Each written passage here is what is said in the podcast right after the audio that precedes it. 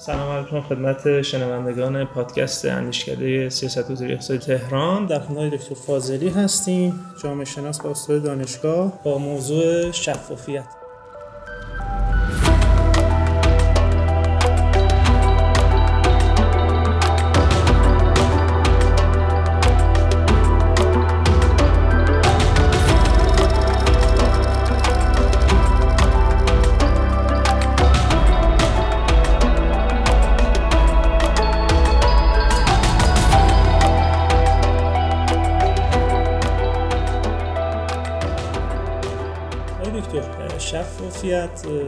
با فشاری که نمایندگان آوردن و اصحاب رسانه آوردن تحت عنوان ماده 29 برنامه ششم مطرح شد. منتها اونجا بحث شفافیت آرام مطرح نیست. اونجا بیشتر بحث شفافیت حقوق و مزایا و دارایی مسئولین هستش اما بحث شفافیت آرا همچنان در واقع حالت دو به شک بین مسئولین و در واقع اصحاب رسانه داره جابجا میشه. می‌خواستم خدمتتون در واقع اولین سوال اینجوری مطرح کنم که شفافیت کلا کجای اولویت های توسعه کشور می‌تونه قرار بگیره؟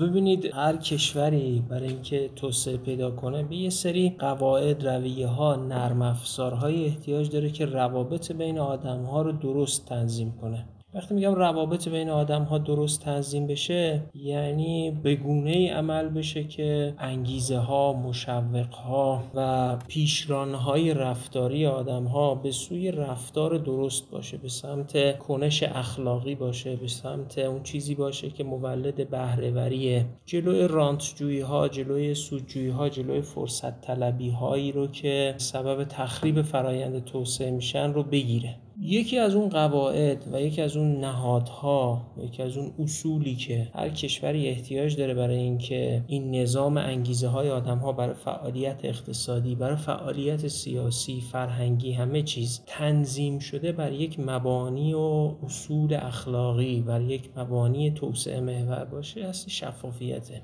این شفافیت تو دنیای جدید اهمیتش هم بیشتر میشه چون دنیا به سمت پیچیده شدن پیش میره. شرکت ها دائما پیچیده تر میشن اقتصادها پیچیده تر میشن. نهادهایی که خلق میشن و نهادهایی که از گذشته بودن دائم وظایف بیشتری به عهده می‌گیرن و کارهای بیشتری رو انجام میدن. دولت ها امروز تو جهان خیلی علیرغم اینکه اصراری وجود داره که دولت ها کوچک بشن ولی اصلا شما نمی‌تونید تصور کنید که میزان پیچیدگی که دولت ها تعداد وظایفی که انجام میدن مثلا نسبت به قرن 19 یا 20 چقدر بیشتر شده؟ پس هر چقدر اینا پیچیده تر میشن شما احتیاج دارین که بیشتر بدانید که هر کسی در وضع موجود چه منافعی داره چه منافعی کسب می‌کنه چه ایده هایی داره و با چه قواعدی داره بازی می‌کنه و عمل می‌کنه.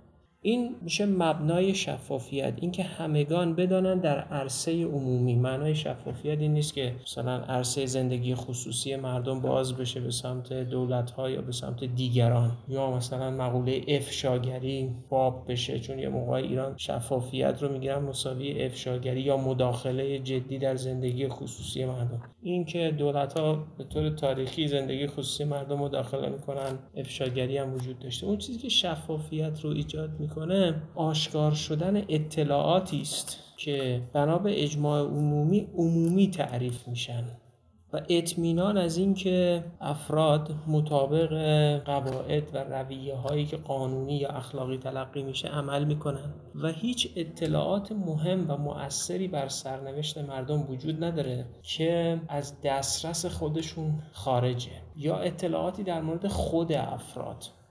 یا اطلاعاتی درباره اختیارات افراد یا هر آن چیزی که به سرنوشت خودشون. اینها بیرون از هیته آگاهی خودشون تعریف نمیشه. حالا مستاقی بگم مثلا شما شاید بپرسین که کسی بپرسین خب حقوق یه نماینده مجلس یا یک مدیر کل دولتی یا وزیر معاون وزیر چه ربطی به بقیه داره؟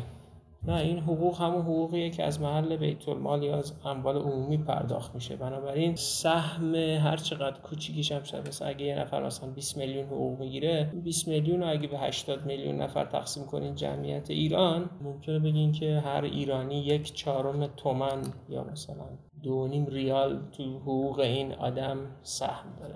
بنابراین حق داره که بدونه.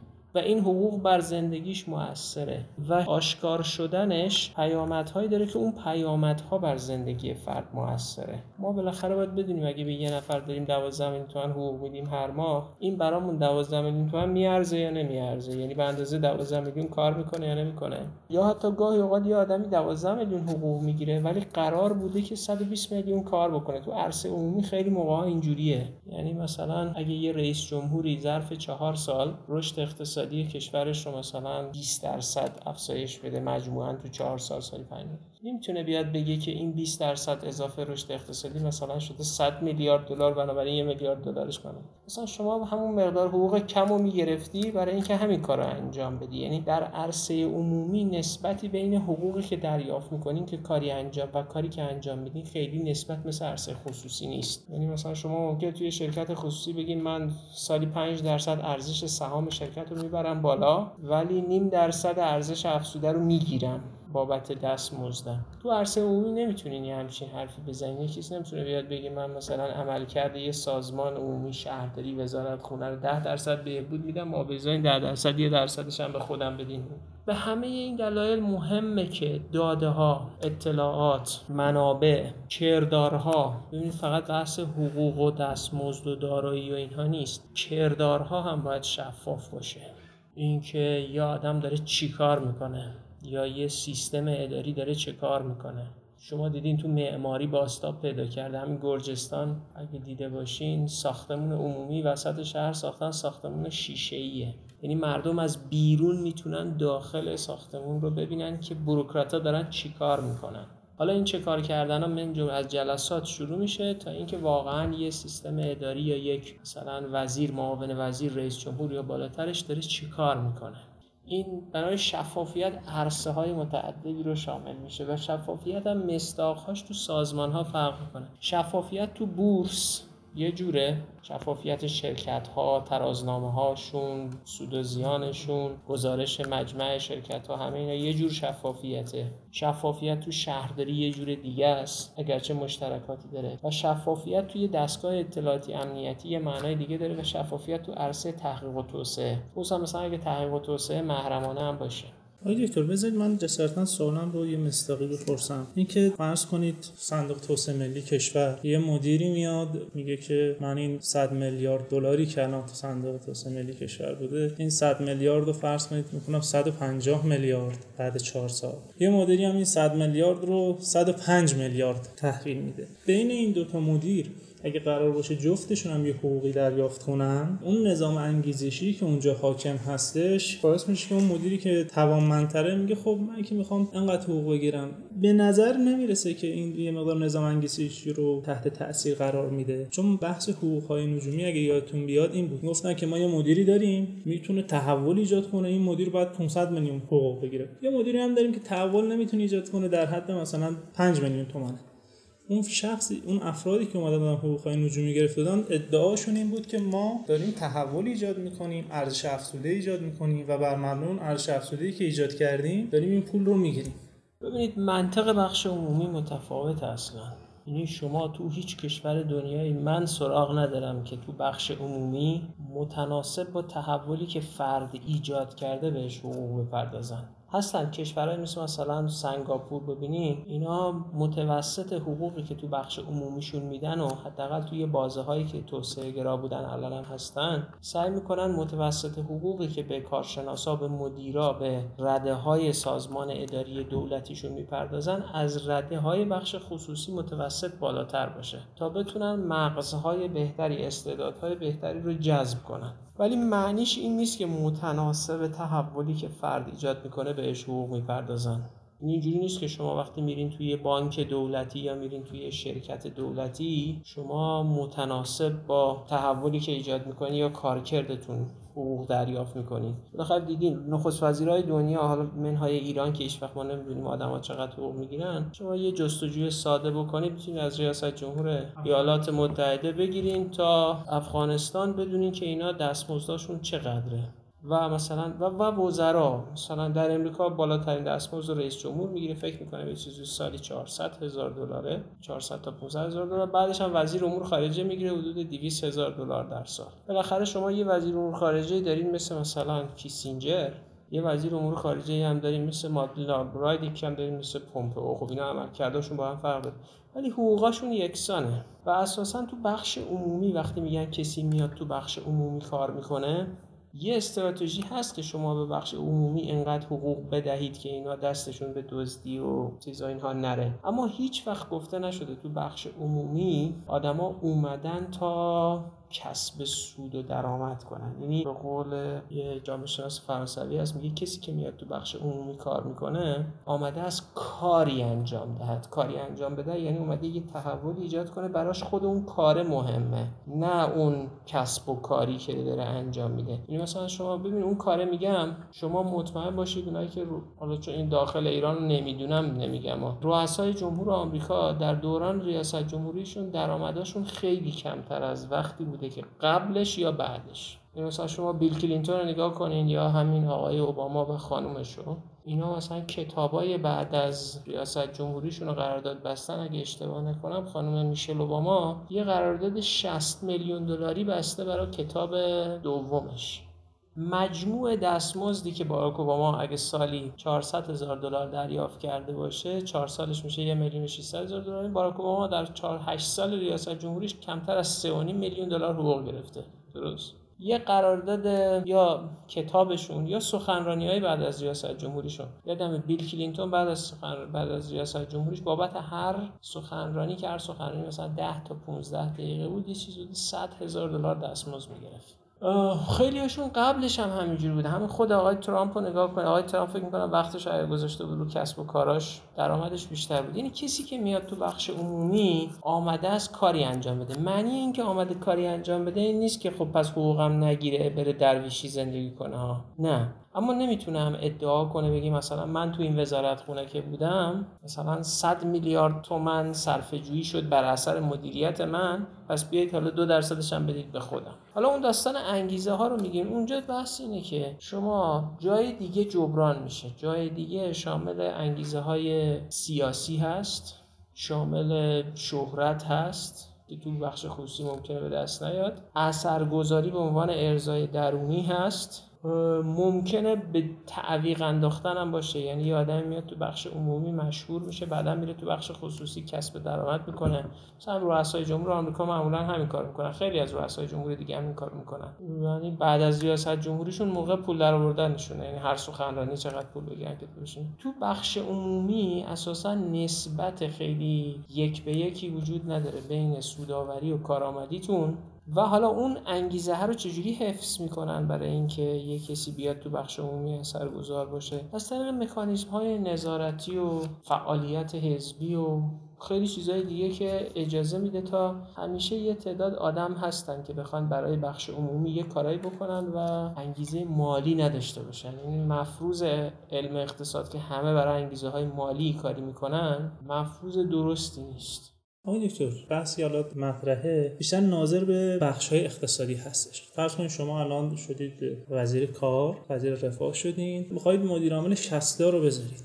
شما یه هیئت مدیره میچینید؟ برای اینکه اینها انگیزه پیدا کنن کار کنن این هیئت این هیئت مدیره بالاخره فرض آقای ایکس و تیمش میاد 60 رو به شما میگم همون مثالی که خدمتتون عرض دادم. 100 میلیارد دلار به شما تحویل میده. اما وقتی شما می‌دونید که یه آقایی هستش که می‌تونه این 100 میلیارد رو بکنه 200 میلیارد آیا حاضر هستید که به او یک پاداش خیلی درشتی انتهای سال بدید که اون فرد با اون تیمش بیاد؟ چون تو بحث اقتصادی یه مقدار اوضاع شاید متفاوت باشه. الان یه چیزایی که تو کشور ما هستش حالا متاسفانه تو کشور ما خود بانک ها زیانده هن. اما اگه فرض کنید بانک ها هم سودده بودن خیلی از هیئت مدیره بانک ها حقوق ماهانهشون یه حقوق متعارفه. حقوق متعارف دولتی. اما اون پاداشی که انتهای سال می‌گیرن وقتی یه چیز بالایی میشه میگن ما این در اینقدر سوددهی رو به صورتهای مالی اشاره می‌کنن. میگن این بانک ملت انقدر مثلا زیانده بوده ما تونستیم زیانش رو کم کنیم یا به سوددهی برسونیم. شما به عنوان یک مدیر به نظرتون اونجا اون تیم دومی رو انتخاب می‌کنید که یک پاداش درشتی بهشون بدید با اینکه بخش عمومی هن. یا اینکه نه میاد میگه خب بخش عمومی هن متناسب با بخش عمومی بهشون حقوق بدم من. تابع خیلی متغیر است. تابع اینه که آیا شما فضای بازی دارین برای اینکه همه فرصت برابر داشته باشن که وارد اون عرصه بشن؟ یعنی همه شایستگان می‌تونستن بیان عضو هیئت مدیره بشن. آیا اون سوددهی تابع مکانیزم های واقعی عمل اون آدم ها بوده یا مثلا فرض کنید این شرکت های ما یه واقعی سال 97 دلار سه برابر شد. ارزش سهام بورسیشون سه برابر شد. بعد مدیرا گفتن کارکرد ما بوده. کارکرد اونا نبود که کارکرد بورس یعنی واقعی شدن قیمت دلار بود افزایش قیمت دلار بود. این موقعش اثر تورم این موقعش یعنی سنجیدن این که اون اتفاقه چقدر. حالا اگه همه اینها رو میشه سنجید میشه محاسبه کرد و میشه به عملکرد یه مدیر نسبت داد میشه تا یه حدودی در نظر گرفت ولی بازم با مکانیسم بخش خصوصی فرق داره. یعنی تو بخش عمومی شما یک به یک یه تناظری وجود نداره بین کارآمدی و کارایی و دریافتی که دارین. دکتر من بخش اول در واقع مصاحبه رو با ماده 29 خام برنامه ششم در واقع می‌خوام شروع کنم و تموم کنم. این که الان شما با این اوصاف ماده 29 موافق هستی که همه حقوق ها و مزایا و دارایی مسئولین توی سامانه این خیلی شفافیت و مردم هم به اون دسترسی داشته باشن. شما با این موافقین بله. به شرطی که همه باشه. به شرط اینکه باشه. این شرط های دکتر بعد الان سالها داره از ابلاغ این ماده گویا میگذره. شرطه باعث شده که این سامانه شکل نگیره. یعنی دولت میگه اول قوه قضاییه صدا سیما تو صدا سیما میگه اول دولت تو. نه من نمیگم قوه قضاییه همه نه میگم داخل خود دولت همه باشه. داخل خود الان خود دولت منوط کرده که بعضی از نهادهای دیگه مثل صدا و اینا مدیران بیان بذارن تا این دولتیان بیان این کار انجام بدن. یعنی دولت اگه خودش استدلالش اینه چرا تا حالا به نظر شما این کار انجام نداد ببینید این کار هیچ کار دوست داشتنی برای مجموعه مدیران نیست. دلایل متعدد داره. یه دلیلش اینه که توی جامعه که فقر گسترده است و حالا مثلا یه گروه های وجود دارن که مثلا درآمدشون یه میلیون دو میلیون تومنه اگه بگن یه مدیر دولتی مثلا ده میلیون حقوق می‌گیره خب؟ نمیگم بالاترش ها. این میشه سیبل همه حمله ها و اینها که این ده میلیون حقوق می‌گیره. بعد حالا بالاتر بره که بدتر. یه بخشش مال اینه. یعنی اون شکاف درآمدی بین بخشی از گروه ها و مدیرای دولتی خب اینو هدف قرار میده که حتی ده تومن. اگرچه ممکنه تو بخش خصوصی آدمایی با دردسر کمتر بیشتر از این در بیارن. خب مثلا سوپری محل ما ممکنه ما سی میلیون تومن هم در بیاره. خب بی دردسر کسی هم بهش حمله نمی‌کنه. اتفاقی هم نمیفته یک دهم یه مدیر دولتی معاون وزیر یه وزیرم دردسر نداره خب؟ اما کسی به اون سوپریه نمیگه که شما چون سی میلیون درآمد داری شاید سوادت هم کمتره دردسر کمتره. خب دولتی هم طبیعتا تبع یعنی استقبال نمی‌کنن از اینکه خودشون رو سیب به هدف قرار بدهند بابت این نکته دومش اینه که چون مجموعه ای از مشکلات اقتصادی بزرگ وجود داره و مردم دولت رو و حاکمیت رو مسئولش می‌دونن بنابراین دریافت مثلا 6 میلیون حقوق رو هم برای مدیر دولتی مردم شایسته نمی‌دونن خب؟ یعنی خب برخی از مدیرای دولتی مردم اصلا می‌خوان سرم به تنشون نباشن وقتی هم میگم دولت منظورم فقط قوه مجریه نیست. یعنی مدیر صدا و سیما مدیر قوه قضاییه. کل حاکمیت اصلا سرم به تنش نباشه. حالا اینکه ده تومن هم حقوق بگیره. نکته سومش اینه که نظام ارزیابی هم وجود نداره که مثلا شما یا مثلا این آدم 15 تومن حقوق می‌گیره نمره ارزیابیش هست 30 اینم 15 تومن حقوق نمره ارزیابیش هست 90 حتی سازمان یه چیز فرمالیته تو آره. درست کردن که هر سال هم میاد بیرون. بله خب هم خودتون میفرمایید دیگه اونم شکلیه به درد نخوره. یعنی ارزیابی عمل کرد به معنی. نکته چهارمش اینه که مردم اطمینان ندارن که اون که تو اونجا قرار گرفته شایسته قرار گرفتن تو اونجا بوده خب؟ این اطمینان چجوری حاصل باید این تاریخیه. یعنی شما باید یه مکانیسم گسترده ای از آزمون های استخدامی رفع کردن تدریجی شاعبه انتصابات سیاسی تعریف کردن شرح خدمات و جدا کردن پستهای سیاسی از پستهای کارشناسی. یعنی مجموعه از اصلاحات تو نظام اداری باید صورت بگیره تا آدما مطمئن باشن اینی که اینجا نشسته داره ماهی 20 میلیون تومن حقوق می‌گیره و همون آدم است که باید اونجا باشه. یا حداقل از اون جایی که باید باشه و اون کیفیاتی که باید این آدم داشته باشه بیشتر از ده درصد انحراف نداره. وقت مردم میگن خب اب نداره. این مایی 40 تومن هم داره می‌گیره حقشه خب؟ و بعد پستا تعریف شده مشخص باشه که و روشن. اینم وجود نداره.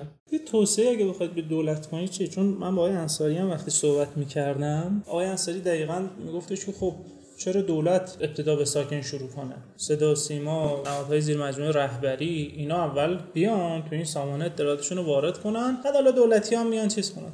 حتما من همونجا بهشون یه سولوشن ارائه دادم. گفتم شما بیاید این کار رو کنید تا توپ توی زمین مثلا قوه قضاییه و نمی‌دونم صدا سیما اینا باشه و مردم هم اینجوری سرمایه اجتماعی شما هم میره بالا. من دقیقا با شما موافقم. یعنی اینکه بالاخره یک کسی شروع کنه و این فشار به بقیه وارد میشه که شما بیاید یعنی کل دولت بیاد بگی که آقا من مثلا حالا اولش هم نمی‌خواد مثلا حتما به اسم باشه. مثلا مدیرا رو رده بندی کنم بگم معاونین مدیر کلها اینجوری باید رده بندی و رده بندی مشخص باشه. یه کسی که معاونه این مثلا 15 میلیون تومن در ماه حقوق می‌گیره. به علاوه این کشورهایی که این کارو می‌کنن یه سری رتبه بندی ها میاد بیرون که مثلا نشون میده که متناظر همین آدم با این تحصیلات با این پست با این توانمندی ها اگه تو بخش خصوصی باشه چقدر می‌گیره؟ قابلیت اندازه‌گیری هست بله میشه اندازه گیری یعنی میشه شما شما میگن میگن مثلا یه کسی مثلا با دکترای ریاضیات اگه بره توی یه شرکتی مثلا تو بانک یا توی شرکت بیمه یا تو بورس یا بره توی شرکت بیمه مسئول محاسبات بیمه اکچوری باشه خب اکچوری بیمه باشه این آدم بابت این ساعتی اینقدر دستمزد می‌گیره. خب حالا این آدم تو دولت داره اینقدر دستمزد می‌گیره. یعنی اون بستر اجتماعی یکیش نبود اون فاصله های عظیمه و رویه شدنش. این از قبلا معلومه این آدم که میره این پست رو می‌گیره کیفیاتش مشخصه. مثلا مثل خیلی از سیستم هایی که رنکینگ دارن یا گرید بندی دارن میگن آدم وقتی رفته تو این پست قرار گرفته مثلا گریدش از 30 27 این با نمره 27 در نظام شغلی رفته این پست رو گرفته و تک یه بخش دیگه هم که دولتی ها و همه بخش های دیگه سیستم مخالفت می‌کنن با این اینی که سیستم نظام نظام پرداخت حقوق و دستمزد در دولت یک پارچه نیست. یعنی آدم ها یه حقوق که دریافت نمی‌کنن که. یه چیزی دریافت می‌کنن به اسم حقوق یکی میگن به اسم کارانه یکی می‌گیرن به اسم اضافه کار یه چیزی می‌گیرن به نام پاداش آخر سال. اگه اون اصلش رو بذارن که مثلا فرض کنید یه مدیر کلی داره می‌گیره 3 و 500 کسی باورش نمیشه.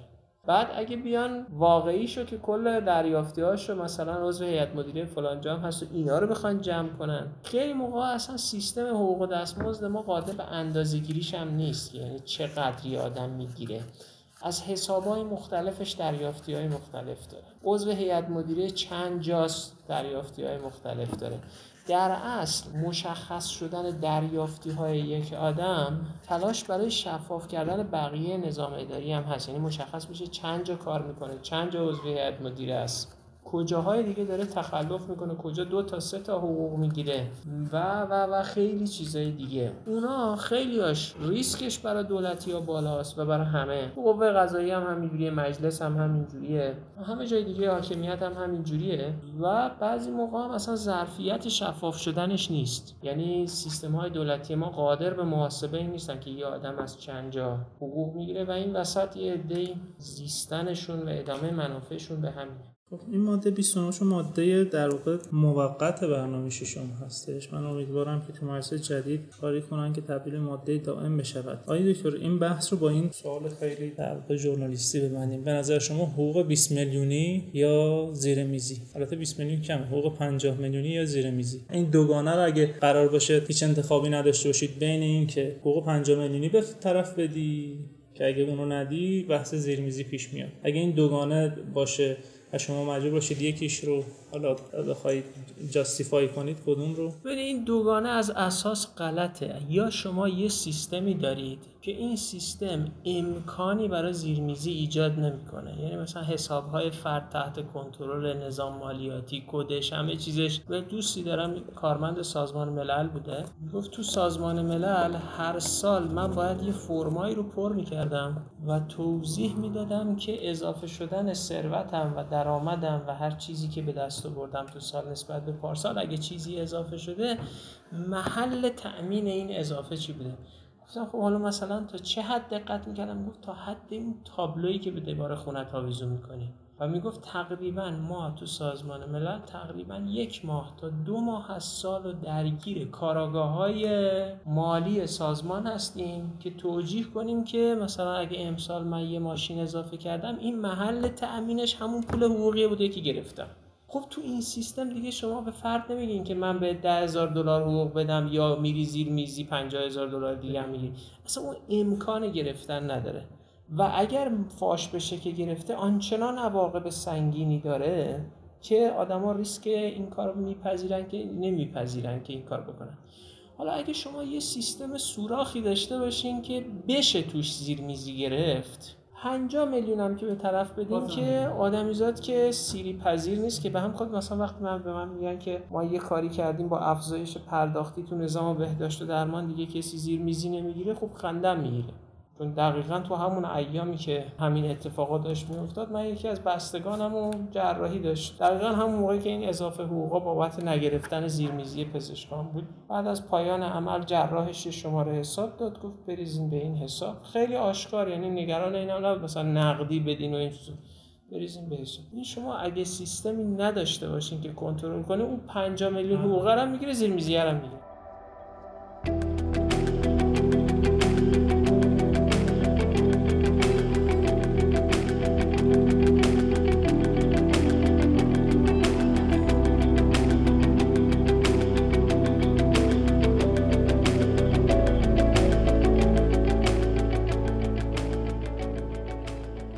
دکتر به شفافیت آرا بپردازیم. حضرت علی شفافیت آرای در پارلمانی رو جز موافقین هستین یا مخالفین؟ من که موافق هر گونه شفاف سازی در عرصه های غیر محرمانه کشور هستم و هر گونه شفاف سازی و اون عرصه های محرمانه هم نه اینکه یه کسی خودش تشخیص بده این قسمت محرمانه منه. یعنی به قید قانون باید مثلا گفته شده در عرصه نظامی یه چیزای محرمانه است. خب اونجا دنبال شفافیت برای عموم نیستیم درسته؟ اگرچه اونجا هم باید شفافیت برای دستگاه نظارتی همه اینا مشخص بشه. یا حتی بعد از یه بازه زمانی تاریخی خیلی از کشورهای دنیا هر 40 سال 50 سال 20 سال یه بار بخشی از اسناد محرمانهشون رو آرشیواشون رو باز می‌کنن. شما آرشیو وزارت خارجه بریتانیا برین. هر بازه سی سال چل سال یه بار بخشی از اسناد رو غیر محرمانه اعلام می‌کنه.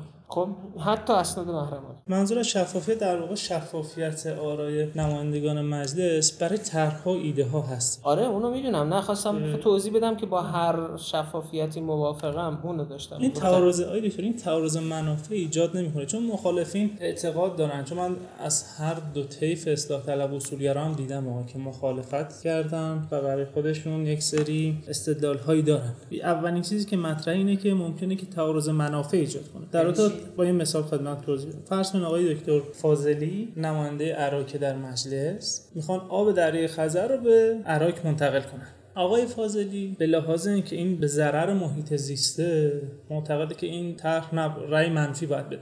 اما چون نماینده عراق مردم عراق بهش رأی دادن انتظار دارن که او رأی مثبت بدهد. از این ور این فرد دچار در واقع یه تعارض منافع میشه که اگه رأی منفیش رو اعلام کنه خب به نفع کشور رو به نفع محیط زیسته. اما اگه اون رأی منفی رو موکلین خودش بفهمن دور بعد دیگه بهش رأی نمیدن. بعد این فرد آقای دکتر فاضلی بنده خدا توی مخمسه گیر میفته که دور بعد مجلس رو انتخاب کنه یا نه. اینی که به نفع محیط زیست رو انتخاب کنه. منظورم این آقای دکتر تعارض منافع منظور این هستش. ببینید یه نماینده تحت فشارهای متفاوتی وجود داره قرار می‌گیره. یه سری از فشارهاش فشارهای اقلانیت کوتاه مدت منطقه نگر غیر کارشناسی است. مثلا همین طرح اگه در نظر بگیریم طرح انتقال آب خزر به عراق. به عراق. حالا به سمنان که مطرح بوده چون از دلی عراقی هستید من عراق این ببینید خب اگه منطقه کارشناسی تاییدش نمی‌کنه و من نماینده نمی‌خوام تن به این منطقه کارشناسی بدم صلاحیت نماینده بودنم ندارم اصلا. این دوتا بار رو در رو هم قرار بگیرن اصلا. یعنی شفافیت باعث میشه شما نتونین دو دوزه بازی کنی. یعنی از طرفی به ها دروغ بگین که من به رأی طرحتون رأی مثبت دادم و بنابراین می‌تونین یه خط غیر اقلانی رو طی بکنید به اسم تقویت پروژه انتقال آب خزر به عراق.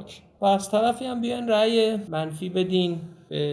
شفافیت برای اینه که اتفاقا بحث ها طرح بشه و سیاستمدار با اصالت هم مشخص بشه. یعنی شما این خطر رو می مجلس بودی این خطر رو میپذیرفتی؟ آره. دور بعدم رای نیارم بله این بخشش می‌تونه مکمل یه سیاست حزبی هم باشه. یعنی شما اگه یه سیاست حزبی داشته باشین که اتفاقا به نظر من شفافیت آرا رو میشه مقدمه سیاست حزبی هم در نظر گرفت. خب اگه شما یه حزب باشین و نماینده ای حزب باشین و اون حزب ایدش محیط زیستی باشه و مخالف انتقال آب باشه دفعه بعد به شما هم که رأی ندادن به نماینده دیگر اون حزب باید رأی بدن. و بعد اون حزبم چون حزب ملیه در سطح ملی باید از خودش و ایدش دفاع بکنه. چون ما حزب شهری که نداریم یه عراقی بر خودشون یه حزب داشته باشن. یه حزبی از به نام حزب ایکس که نمایندش تو سطح استان مرکزی هم می‌خواد رأی بیاره. او باید از ایده محیط زیستیش دفاع کنه. اون خودش رو دیگه در مقابل شهر عراق نمی‌بینه فقط. در مورد کلیت ما که سیستم حزبی نداریم چطور دکتر چون ببینید بعضی پیش پیش فرضی گذاشتید که ما سیستم حزبی چون یه معکوس هم داره. بعضی میگن خب شما اول سیستم حزبیشو درست کنین تا اون اونش هم درست بشه من میگم چرا از این ورش نمیرین چرا شفافیت آرا رو مبنایی برای حرکت به سمت سیاست حزبی نمی‌بینین؟ ببینید شما بله اما تا هزینهش رو اینجا باید فرد بدهد. نه. حزب هزینهش رو نمیده دیگه. نه. ارزم یه گام یه یه جاهایی من این رو هم پذیرفتم که شما یه جاهایی باید هزینه بپردازین که شطور سواری دولا دولا که نمیشه که. این شما نمی‌تونید بگی هم من می‌خوام نماینده باشم هم می‌خوام با شرف باشم هم می‌خوام دوره بعد رأی بیارم هم می‌خوام کار کارشناسی انجام بدم هم نمی‌خوام مثلا هزینه هم بپردازم. این این یه همچی چیزی وجود نداره. ببین هیلاری کلینتون سال 2000 به جنگ عراق 2001 به حمله به عراق رأی مثبت داده. کی هزینهش رو پرداخته؟ 2016 2016 ترامپش گفت تو با جنگ مخالفی تو همونی هستی که تو سنا رأی مثبت دادی. درست؟ ببینید شفافیت آرا و ثبت شدن رکورد آدم ها برای سیاستمدار ریشه درست می‌کنه. سیاستمدار ما بی بوته و بی ریشه میشن چون هیچ رکوردی ازشون وجود نداره. رکورد کنششون ها. نه رکورد حرفاشون. بالاخره امروز اگه یه کسی بخواد فاضلی رو قضاوت کنه میگه آقا این بالای هزار تا مطلب نوشته. بریم ببینیم از اون پنج سال پیش تا حالا در مورد فلان موضوع چی فکر می‌کرده. من که نمی‌تونم بزنم زیرش که آقا یه چیزی نوشتم انتشار عمومی دادم همه دیدن. دیگه یه جور می‌زنی زیرش میگید که من متحول شدم نه خب خیلی. هستن که تو گذشته من بحثی که قبل مصاحبه داشتیم تو گذشته واقعا رفتارهای خاصی داشتن. بعدها فضا جوری شده که 180 درجه برگشتن. اب نداره. بعد میگه من متحول شدم فرد. اب نداره. او تحوله رو باید هزینه‌شو بپردازه دیگه. درسته؟ یعنی آقای خانم کلینتون هم می‌خواست بگه متحول شدم دیگه نه؟ خواست بگه آقا من دیگه طرفدار جنگ نیستم. ولی هزینه این تحولش رو پرداخته یعنی بالاخره شما باید یه چیزی ثبت بشه. تو نتونی بزنی زیرش. بعد ببینید این مبنای سیاست حزبی هم هست. من یادم همین چند وقت پیش که بوریس جانسون نخست وزیر شده بود دو نفر از اعضای حزب محافظه کار به لایحه جانسون در مورد برگزیت رأی منفی دادن. فرداش از حزب اخراجشون کرد.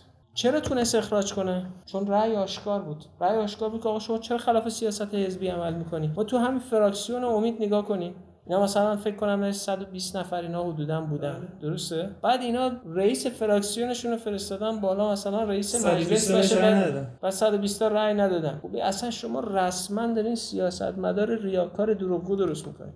تو دو تا به نظر من فرض رو حضرت علی گرفتی که به نظر عقیق یه مقدار ایدالیستی به نظر میاد. یکی این که حریت خود نماینده. ها ما چقدر از نمایندگان نمایندگانمون انقدر حریت دارن؟ حالا تو پرانتز زیادی کنم از استادم آقای دکتر صبحانی استاد اقتصاد دانشگاه تهران ایشون نماینده دامغان بود.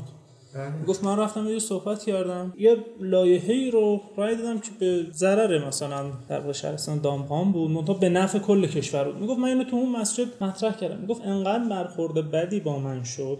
آقای صبحانی فوق العاده آدم سلیم نفسی خودش برایش گفت دیگه خب اگه اینجوری من دیگه هیچگاه نماینده دامغان نمیشم اگه واقعا اینجوریه. چون من احساس کردم که اون طرح به ضرر کل کشوره و ایشون بعدها بنده خدا فکر کنم از طریق تهران جای دیگه هم به عنوان کاندید شد و رأی نیاورد. الغرض این که من احساس کنم اولین پیش‌فرضی گرفتیم که اون حریت نمایندگان خیلی حر فرض کردیم. دوم پیش‌فرض اون بحث حزبه. یعنی ما حالا اینکه فرکسیون امیده ما تو همین کشور خودمون یه حزبی میاد بیانیه میده میگه من تو انتخابات ریاست جمهوری آقای ایکس رای میدم دبیر کلش میگه من میرم به فلان دیگه رای میدم. خب این به لحاظ حزبی اصلا قابل هضم نیستش که شما می‌تونی به عنوان حزب مثلا کلا من اون ورش رو دیدم. گفتم شما وقتی رأی آشکار کردین مقدمه کنش حزبیه. یعنی بالاخره شما وقتی رأی آشکار باشه که نمی‌تونی بگی من جز اصلاح طلبان عضو حزب فراکسیون امیدم. موقع رأی گیری خلاف رأی یعنی ما مبانی نظام حزبی رو با این رأی آش پنهان از بین بردیم. و اینکه نگران رد بعضی هم نگران رد صلاحیت هم حالا من پاسخم اینه اون بخشی که رد صلاحیت می‌کنه اصلا نیازی بین دونستن رأی اینا نداره. یعنی اصلا لازم نیست بدیم مثلا علی متحری رو رد کردن چون می‌دونستن به کی رأی داده. تقریبا علی مطلب به صورت آشکار و واضح می‌گفت با چی موافقم با چی مخالفم. مثلا می‌گفت با FATF موافقم و فلان چیز مخالفم. که اینم می‌زنیم به حالا اون بحثی که خودش خودش خودش شفافیه. خود سانسوری نمی‌کرد علی خب مطلب حالا بقیه‌شون که رد صلاحیت کردن اونا می‌گفتن رأیمون به چی بوده؟ اونا هم حالا شاید مباحث دیگه بوده اما اینکه یک نفر بیاد خود سانسوری نکنه یعنی اینو مخالفین شفافیت میان نظر من نیست. میگن اگه ما بخوایم به صورت شفاف بگیم که با فلان چیز موافقیم و با فلان چیز مخالفیم احتمال این داره که تو دوره بعد مثلا ما رد صلاحیت کنن بهتره که این در واقع مخفی بمونه که ما دچار خود سانسوری نشویم. خب سابقش نشون داده که هیچ وقت اتفاق نمیافته. اونا همشون دچار خود سانسوری نمیشن ولی دنبال دنبال کردن منافع شخصی خودشون میرن. در اصل ببینید هر چیزی که شفاف نباشه آغاز رانته. آغاز رانت آغاز بی اخلاقی آغاز بی شرفیه می‌دونی؟ این شما وقتی رأیت آشکار نیست رأی به وزیر. درست؟ تو جلسه استیزاه. تو جلسه استیزاه میره با وزیر میبنده امتیاز می‌گیره. میگه من به استیزاه نظر منفی میدم میاد تو جلسه روز استیزاه با رأی مخفی رأی مثبت به استیزاه میده. معکوسش هم هست. یعنی ببینید وقتی شما شفاف نمی‌کنین اجازه نمیدین تا سیاست مدار هر شکل بگیره. شما حریت و ویژگی شخصی می‌دونید. به نظرم حریت یه بخشی شخصیه. بله در مورد علی متحری مهندس بازرگان یه حریت ذاتی داره یعنی به هر دلیلی. اما بخش عمده آدما حریتشون یا حر نبودنشون نتیجه ساختاریه که توش زندگی می‌کنن.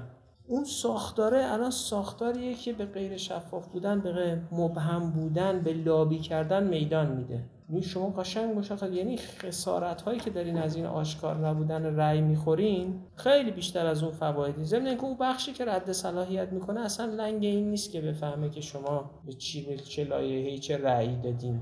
غیر پاسخگوتر از این حرفاست که اصلا می‌خواد بدونه که شما بحث حزبی چیه دکتر؟ ما تو بحث حزبی چقدر طول می‌کشه که بالاخره ما داریم مشق تحزب می‌کنیم به عبارتی؟ نمی‌کنیم. مشق تحزب هم نمی‌کنیم ما چون چون ما از اساس با هر چیزی که بنیان حزب بخواد ایجاد بشه در میافتیم. گرایش سیستم بین سیستم هیچ پذیرشی برای احزاب نداره. لاقل احزاب داخل خودشون های دکتر. من احزاب سیستم داخل, نه، سیستم احزاب داخل می‌ذارم خودشون هم هیچ حزبی هیچ حزب جدی نداریم. همین الان هیچ حزب جدی نداریم. ما اگه از دهه چهل اگه حالا تلفن نهضت آزادی رو بگیریم بعد آخه نهضت خب- آزادی آخه نهضت آزادی خودش اگه حزب بود که اسمش نهضت نمی‌شد. خب اگه اونها رو رد کنیم بیایم تو اوج شکوفایی احزاب که مثلا تو اواخر دهه 70 و فکر دهه می‌کنم 80 تو بود مثلا ما فکر کنم تو کل تاریخ ایران ما یه حزب داریم اونم حزب توده است. حزب توده که مشخص بوده کاراش چیه فلان. اما من می‌خوام چون در رابطه با خود یکی دو دهه اخیر صحبت کنم حالا مصداقی اگه بخوایم بحث کنیم مثلا فرض کن مثلا حزب مشارکت. حزب مشارکت توی برهه‌ای خیلی در واقع آشکار طول یه- زمان می‌بینین یا نه؟ تو طول زمان نه. توی نقطه دارم می‌بینم. بررسی در واقع نقطه‌ای دارم یه می‌کنم که نقطه ممکنه یه حزبی کنار هم جمع بشن. نه ارگان درست حسابی نداره نه تامین مالی داره. شما به وقتی میگین حزب یعنی باید بگین تامین مالیش چگونه است؟ وقتی میگین حزب یعنی باید بگین تو ساخته ببین آخه شما یه حزب جدای از سیستم تعریف نمیشه که. اگه بقیه دنیا حزب دارن گفتن انتخابات پارلمان حزبیه. به تعداد کرسیایی که به دست میاری می‌تونی توی کابینه مثلا ائتلافی تشکیل بدی یا کابینه غیر ائتلافی تشکیل بدی. خود عمل کرده چون الان تو بحثی که ما داشتیم یکی بحث اون حریت نماینده بود که خب هم به نظر من شخصی هست هم غیر شخصی هستش. بحث اون بحث حزب بود. من می‌خوام بگم خود احزاب ایرانی هم فرض کنیم مثلا سیستم می‌خواد بپذیره. خود احزاب ایرانی هم دچار پارادوکسه. من دو تا مصداقی که می‌خواستم مثال بزنم این بود که ما مثلا یه جبهه مشارکتی داشتیم که یه درختم پشت آقای دکتر معین یه درختم پشت آقای دکتر آقای کروبی. یعنی تو خود داخل جریان حزب مشارکت تو اون نقطه. شاید شما بگید که خب تو اون موقع نظر اینجوری بود. اما بعد از اون باز هم همون افرادی که دو تا فرد مختلف رو انشقاق رو به وجود آوردن باز هم برگشتن تو همون حزب. نه خود نه چون شما حزب جدا از ساختار می‌بینید چرا در امریکا نمی‌تونه یه همچین چیزی وجود داشته باشه؟ یا در انگلستان؟ چون بالاخره اونجا سیستم حزبی تعریف شد. چون طبق تعریف حزب می‌تونه یک کاندیدا داشته باشه. یعنی شما نمی‌تونید بیاین. یا مثلا شما در برخی از کشورهای دنیا میگن شما به شرطی می‌تونی کاندیدای ریاست جمهوری معرفی کنی که مثلا 5 درصد یا 10 درصد کرسی های مجلس رو داشته باشی. حالا شما کلا هولت دادن داخل این ساختار. یعنی اگه 5 درصد 10 درصد کرسی های مجلس رو داری می‌تونی یه نماینده داشته باشی. درست؟ نماینده حزب به عنوان کاندیدا. اگه نداری اصلا نمی‌تونی کاندیدا داشته باشی. یا شما وقتی می‌تونی تو انتخابات شهرداری یا شهردار رو تعیین کنی که مثلا 51 درصد کرسی های شورای شهر رو داشته باشی. و اینکه در داخل یه حزب برای یک کرسی رقابتی وجود داشته باشه این امکان پذیره درست؟ اما مثل همین الان آمریکا 20 تا کاندیدای حزب جمهوری حزب دموکرات از الیزابت وارن بوده تا بایدن از چپ چپش ساندرز بوده تا راست راستش مثل بوتیجیچ اومدن اینا مثلا رقابت کردن رسیدن به بایدن. خب؟ یعنی سیستم اجازه نمی‌دهد که دو نفر بیان. ما که همچین کاری نکردیم که. ما یه سری گروه داریم بیرون اونا فوتبال بازی می‌کنن به اسم لیگ حزبشونه یه لیگ هم هست تو عرصه سیاست که منطقش به هیچ عنوان حزبی نیست. مثلا شما گفتین آقا ببینید در امریکا بعد از اینکه این دو تا حزب اومدن کاندیداشون رو مشخص کردن یه شورای نگهبان دارن که میگن نه این آقای بایدن نه. سیستم اونجا متفاوته. خب. اما بحثی که آه تو هم اینجا فرض کنیم که احزاب ما رفتن و رسیدن و با هم در اون انتخابات حزبی و حزب مثلا اتحاد ملت ایران الان هست دیگه. فرض کنید برای انتخابات 1400 رفت و کلا همه گزینه هاشو حذف کرد. شد یه کاندیدا مثلا دوباره اومدن به فرض محال حزب اتحاد ملت ایران اومد گفت سید محمد خاتمی کاندیدای ما. فرض کنید به فرض محال هم اون هم قبول شد. نه. خب. نه. اصلا داخل همون احزاب شما ما تو حزبی که نیست ما شما نمی‌تونی همچی ریسکی بکنی. این نمی‌تونی بیای به نظام سیاسی بگی آقا من یه کاندیدا دارم سید محمد خاتمی از تو حزب من در اومده. و روی حالا سید محمد خاتمی که قطعا نمیاد اگرم بیاد حتما رد صلاحیت میشه خب؟ اما اصلا آقای ایکس آقای ایگرگ از کجا معلوم سه تاشو نزنن؟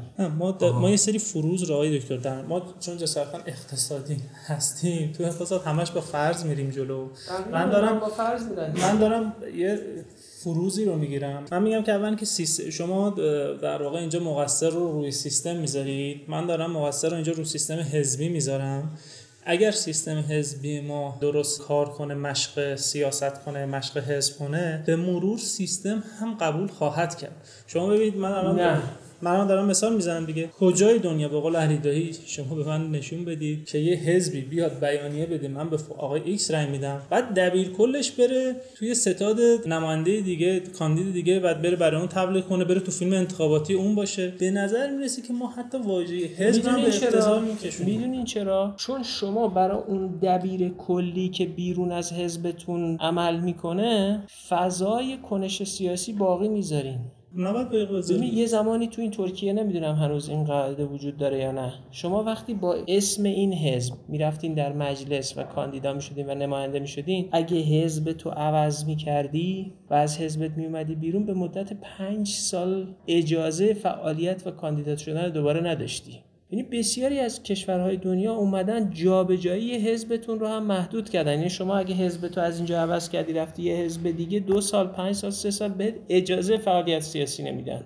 در اصل محدود کردن که شما نتونی هی بری تو 6 تا جا بازی کنی. و همزمان عضو چند تا حزب باشی. و همزمان عضو چند تا. ما همه اینا رو امکان پذیر کردیم. یعنی شما گفتی می‌تونه عضو سه تا حزب باشه خب؟ این مقایسه شما سیستمه. بله. خود احزاب یعنی به اون قد رشد و بله در بلوغ نرسیدن که خود فرد بفهمه همزمان نمی‌تونه عضو حزب ایکس و ایگرگ همزمان باشه. نه هیچ کجای دنیا اینجوری نیست. شما همین تو انگلیس هم اگه مجاز کنین که همین رأی غیر شفافه یعنی بگی آقا از این به بعد رأی شفاف نیست. ساختار حزبی فرو میپاشه. پس شما میفرمایید که ما از ساختار شفاف به اون سیستم حزبی هم خواهیم رسید. بله همه جای دنیا آدما فرصت طلب. اکثریت آدما میان مایه فرصت طلب دنبال منافع شخصی لابیگر و آخر حقوق بازی هن. تو عرصه سیاست بیشتر. اگه یه جایی چش فکر نکنید مثلا سیاست مدارای غربی خیلی آدمای علیه السلام سالم و هر وقت که گنداشون بالا میاد می‌فهمین دیگه. می‌بینید که از افتضاحهای جنسی دارن تا کسافتکاری های مالی. اگه می‌بینین فضایی دارن که طبق قاعده عمل می‌کنن طبق اون با قاعده بازی دارن عمل می‌کنن. یعنی آقا طرف دیده خلاف رأی حزبش رأی داده فرداش از حزب اخراجش کردن. و وقتی از حزب اخراجش می‌کنن معنیش این نیست که می‌تونه حالا حالا میرم تو حزب اونوری. بازی نیست که تو اون حزب اونوری می‌خوای بری یعنی باید سابقه داشته باشی یعنی ایدولوژی تو بپذیرن. کمیته مرکزی حزب باید عضویت تو تایید کنه. ده نفر حساب می‌کنن که آقا اصلا بقیه بهت اعتماد نمی‌کنن که. یعنی این که میگه این که خلاف رأی حزب خودش رأی داده حالا بیاد برا ما چه گلی به سر ما می‌زنه. یعنی قاعده بازی تعیین می‌کنه که شما چجا ما کلیه قواعدی رو که می‌تونه به پیدایش حزب انجامه نابود کردیم و تعمد وجود داره برای این. من اینو سریح میگم. سیستم پذیرای کنش حزبی نیست. حزب ها رو خیلی چیز میپذیره. به عنوان تزیین. راه چیه که برای اینکه تحمیل شه به سیستم. اگه بخواید کوتاه بگید چون اینا وقت نیست. این تابع نیروهای اجتماعیه. این تابع اینه که حالا سیستم چقدر به بنبست بخوره از این. نتونه مشارکت جلب کنه. تا وقتی شما از طریق بسیج توده‌ای می‌تونین مشارکت سیاسی جذب کنین مردم بکشین کف خیابون تو انتخابات هر کاری انجام بدین تن به تعذب نمیدین. یعنی ببین احزاب باید یه کارکردی داشته باشن. کارکرد احزاب تو قلب بسیج سیاسیه. کارکردشون تولید نخبگان سیاسیه. ما اینجا پذیرفتیم نخبگان سیاسیمون رو توی یه فرآیند دیگه می‌خوایم تولید کنیم مثلا. بسیج سیاسیمون هم یه جای دیگه انجام میدیم. برای چه کار چه احتیاجی داریم به به هم خاطر که مثلا تنها حزب مهمی که مثلا بعد از انقلاب آمد حزب جمهوری اسلامی اونم بعد از یه مدتی تعطیل شده. او آدمایی که خودشون اون کاره بودن تو اون حزب بودن بعدا فهمیدن چرا نباید بذارن حزب درست بشه. حزب بازی قاعده مندی درست می‌کنه حزب مانع درست می‌کنه حزب آدمایی که هی دائم می‌خوان تغییر چهره بدن از حزب تبعیت نمی‌کنن.